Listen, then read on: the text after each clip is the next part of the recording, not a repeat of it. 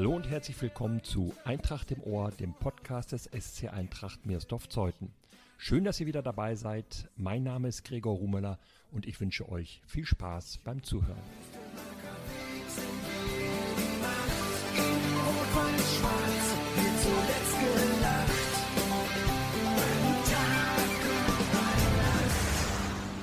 Er hat eine lange und bewegte Karriere als Fußballer und Trainer hinter sich. Er spielte in der DDR in der zweiten Liga, saß als Co-Trainer auf der Bank, als die sogenannten Hertha-Bubis 1993 sensationell das Pokalfinale erreichten. Er trainierte Mannschaften in der Regional- und Oberliga. Seit gut zwei Jahren ist er für die A-Junioren der Eintracht verantwortlich. Herzlich willkommen, Udo Richter. Hallo, Udo, ich hatte gehört, dass du eigentlich schon längst in Fußballrente gehen wolltest. Ist da was dran? Sportlich auf keinen Fall.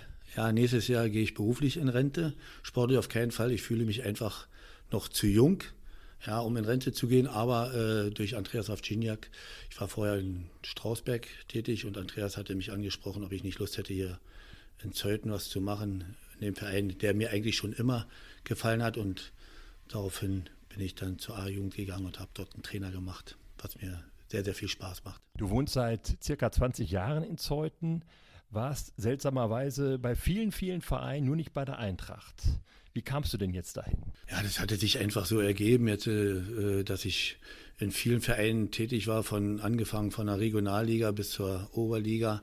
Ja, aber äh, ich hatte immer hier Spiele gesehen und habe dann auch da gemerkt, dass mir dieser Verein eben halt auch zusagt. Ja, und deswegen die Idee, auch mit Andreas darüber zu sprechen, mal irgendwas jetzt machen zu wollen.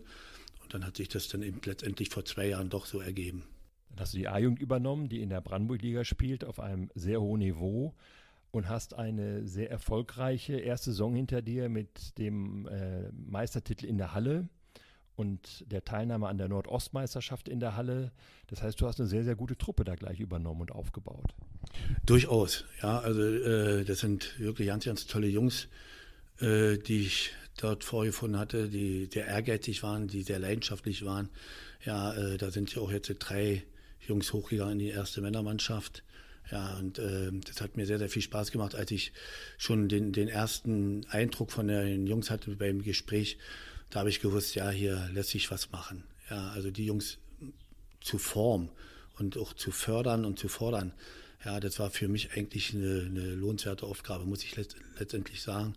Und äh, der Erfolg spricht ja für dich.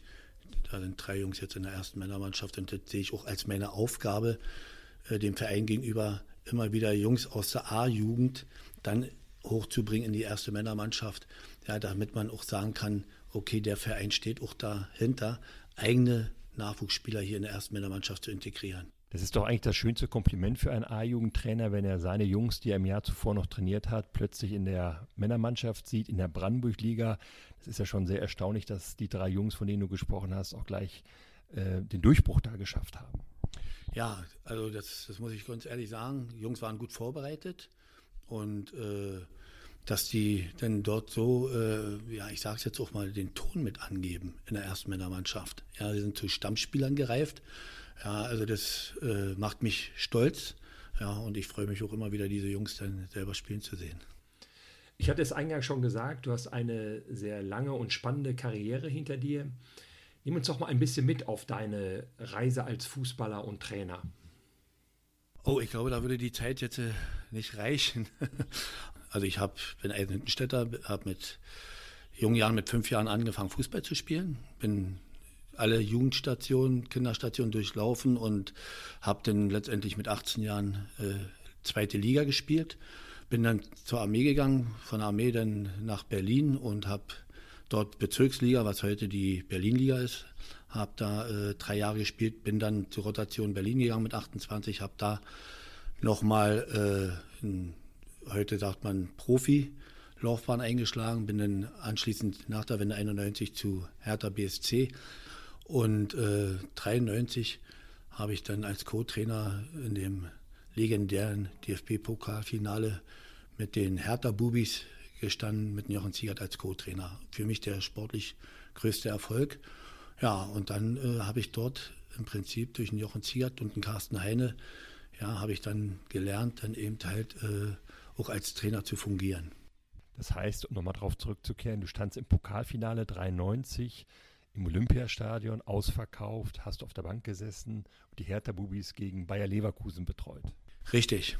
Ja, das war also ein Erlebnis, was man im Leben nie vergisst. Und äh, selbst wenn ich heute im Olympiastadion bin, sehe ich immer diese Anzeigetafel, wo ich da mit Jochen Ziegert mal ganz groß zu sehen war und dann 55.000 haben den Hertha gebrüllt und also das war schon, das war schon sehr bewegend und äh, ja, und da sind dann eben halt auch, ich habe mit solchen Leuten zusammengearbeitet, wie Carsten Ramelow, der dann später Bundesliga gespielt hat, oder Nico Kovac, der ja beim Bayern München jetzt im Monaco-Trainer ist, zu dem ich heute immer noch Kontakt habe.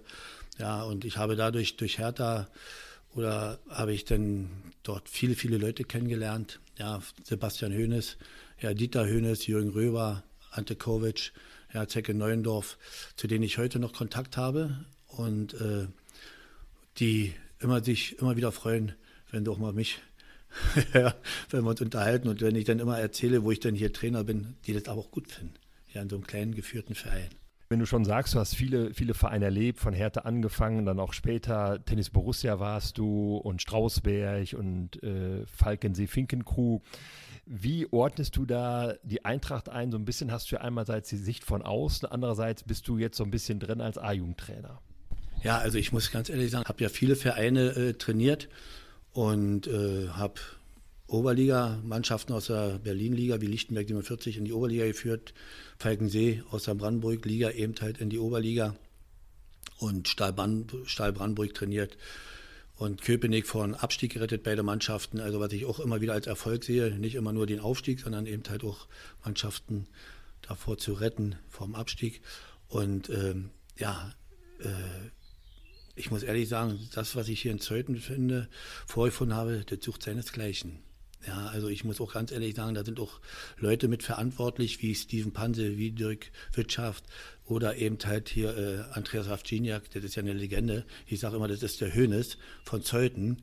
Ja, und äh, diese, diese äh, Leute, die führen den Verein einzigartig, großartig, muss man ganz ehrlich sagen und äh, sucht seinesgleichen, muss ich mich wiederholen. Und äh, es macht mir unwahrscheinlich viel Spaß. Ja, gerade denn, wenn man so viel erlebt hat und so viel gesehen hat und man kommt in so einen Verein, der familiär geführt ist, dann fühlt man sich einfach als Trainer wohl. Und ich finde, auch gerade jetzt in der Corona-Zeit, ja, ist es auch einfach mal wichtig, solchen Leuten, die, die ich jetzt gerade genannt habe, auch mal ein Dankeschön auszusprechen.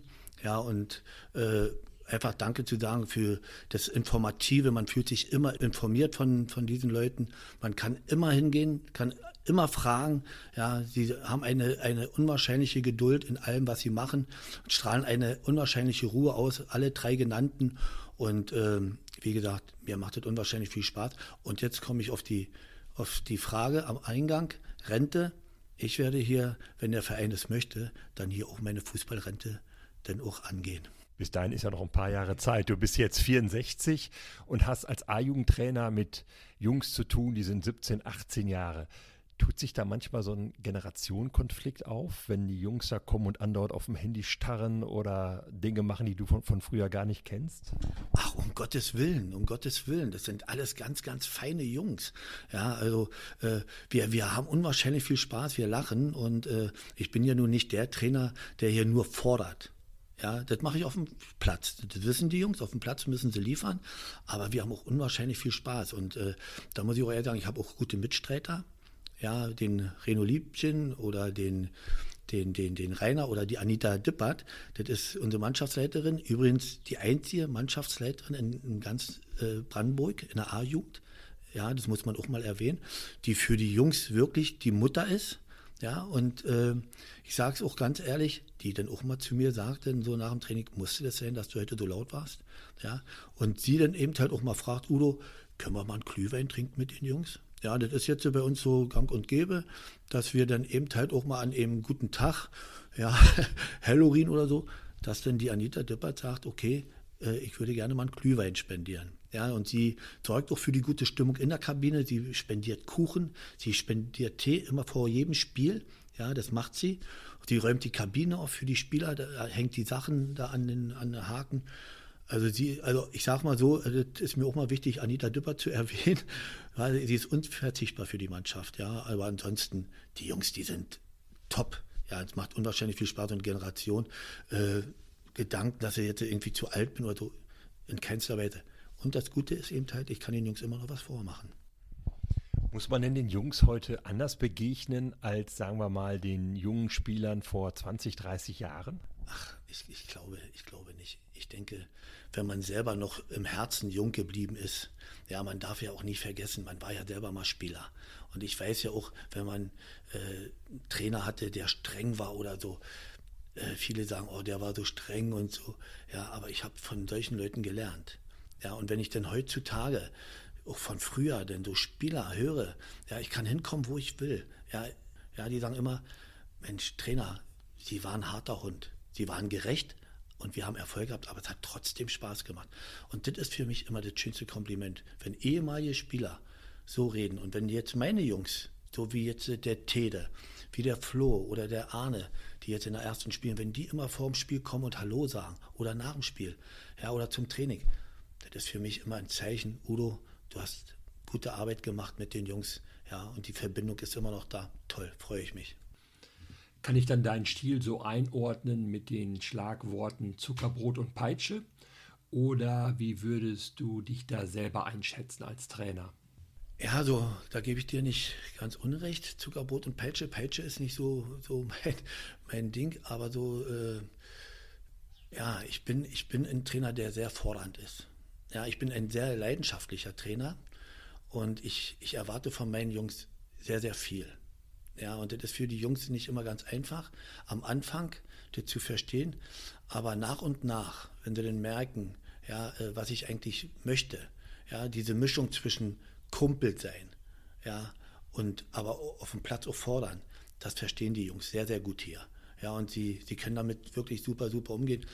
Und ich muss ganz ehrlich sagen, also die, die, die Peitsche hole ich nicht so gerne raus, ja, aber ich fordere die Jungs sehr viel und manchmal sehr, sehr hart. Ja. Und für mich ist es eigentlich jetzt so, gerade jetzt so zum Schluss, äh, ist für mich das schönste Kompliment, wenn die Mannschaft sagt, Udo, wir möchten dich als Trainer behalten. Und das ist für mich das schönste Kompliment. Und das sagt eigentlich alles aus. Ich habe mal so ein bisschen im Internet geforscht nach dir und dann sieht man ja auch Fotos. Du bist am Rand, am Spielfeldrand schon ein explosiver Typ. Das ist richtig und das ist, das ist das, was ich meine mit Leidenschaft. Ja, ich sage, ich habe immer zu meinen Jungs gesagt, Jungs, ich werde auch noch mit 80 genauso leidenschaftlich sein wie jetzt. Und ich sage mal so, äh, junge Trainer, alte Trainer oder erfahrene Trainer, alte Trainer gibt es ja nicht, es gibt ja nur erfahrene Trainer. Ja, und äh, das Problem, was ich sehe bei vielen jungen Trainern, äh, sie verwechseln das Alter mit Fachwissen. Ja, und äh, auch wenn ich 64 bin, aber ich denke Fußball modern.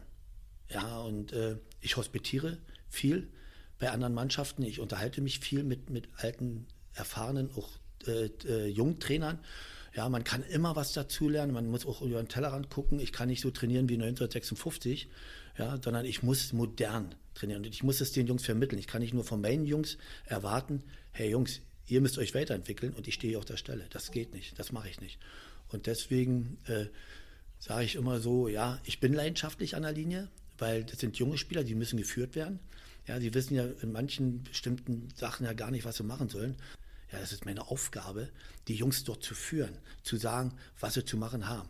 Und da ist es manchmal auch wirklich, da bin ich auch wirklich manchmal sehr, sehr leidenschaftlich, das ist richtig, aber niemals beleidigend. Dass ich einen Spieler irgendwie gesagt habe, ah, du bist doch zu blöd, hier so einen Pass zu spielen, was ich oft gehört habe. Und das gibt es bei mir nicht. Ja, ich freue mich mit den Jungs und ich ärgere mich mit den Jungs. Wenn du sagst, dass es heute noch wichtig ist, auch für einen Trainer mit deiner Erfahrung immer neu dazu zu lernen, sich immer weiterzuentwickeln, kannst du konkret sagen, was du heute zum Beispiel anders machst als vor 25, 30 Jahren? Also ich mache, ich bin heute in vielen Sachen ruhiger geworden. Ja, ich war früher, war ich immer gleich impulsiv. Ich musste immer alles gleich sofort raus. Ja, heute schlafe ich mal eine Nacht drüber. Ja, und was ich heute auch noch mache, äh, ist, ich entschuldige mich auch bei Spielern. Ja, wenn ich mal über die Stränge, Stränge geschlagen habe und ich habe mal, mal einen Spieler irgendwie im Training so angeschrien oder so, ja, äh, dann habe ich früher habe ich gedacht, na gut, dann hat das gebraucht. Heute schlafe ich drüber Oder ich gehe gleich nach dem Training hin, nehme den Spieler in den Arm und sage, Junge, komm, das war nicht, das war nicht böse gemeint. Ja, äh, das ist, da sind die Pferde mit mir durchgegangen, ich entschuldige mich bei dir. Und dann mache ich das auch nicht nur bei dem Jungen, dann mache ich es vor der Mannschaft. Ja, ich, dass die Jungs auch wissen, hey, der Trainer entschuldigt sich auch, wenn er einen Fehler gemacht hat. Ja, und das, das müssen die Jungs spüren. Die Jungs müssen es merken, dass ich einen vernünftigen Umgang mit ihnen habe. Ja, und nicht nur, dass die Jungs Fehler machen und äh, trauen sich nicht, nicht bei mir zu entschuldigen oder wie auch immer, sondern ich muss es den Jungs vorleben. Ja, ich muss es den Jungs vorleben und sagen, tut mir leid. Ja, ich habe gestern hier, ich sage es jetzt zum Beispiel mal den Martin, ja, habe ich gestern zusammengenießt. Ja, Martin, ich möchte mich in aller Form bei dir entschuldigen vor der Mannschaft. Ja, und das, das kommt sehr, sehr gut an. Und das kostet für mich auch keine Überwindung, aber früher konnte ich es nicht. Diese Impulsivität und dieses Temperament, zeigst du das nur, wenn du selber als Trainer am Rand bist oder beim Training oder passiert dir das auch, wenn du Fußball zum Beispiel im Fernsehen guckst? Überhaupt nicht. Ich bin total entspannt, wenn ich hier Fußball gucke. Ja, also muss ich ganz ehrlich sagen. Das ist, ich, ich, ich habe es mal zu meinen Jungs gesagt. Ich habe gesagt, Jungs, das ist was, ich bin ja eigentlich selber noch Spieler. Ja, sobald ich auf dem Fußballplatz stehe, da, da ist, ist die Leidenschaft in mir wirklich, ich sage wirklich, das reicht noch bis 80.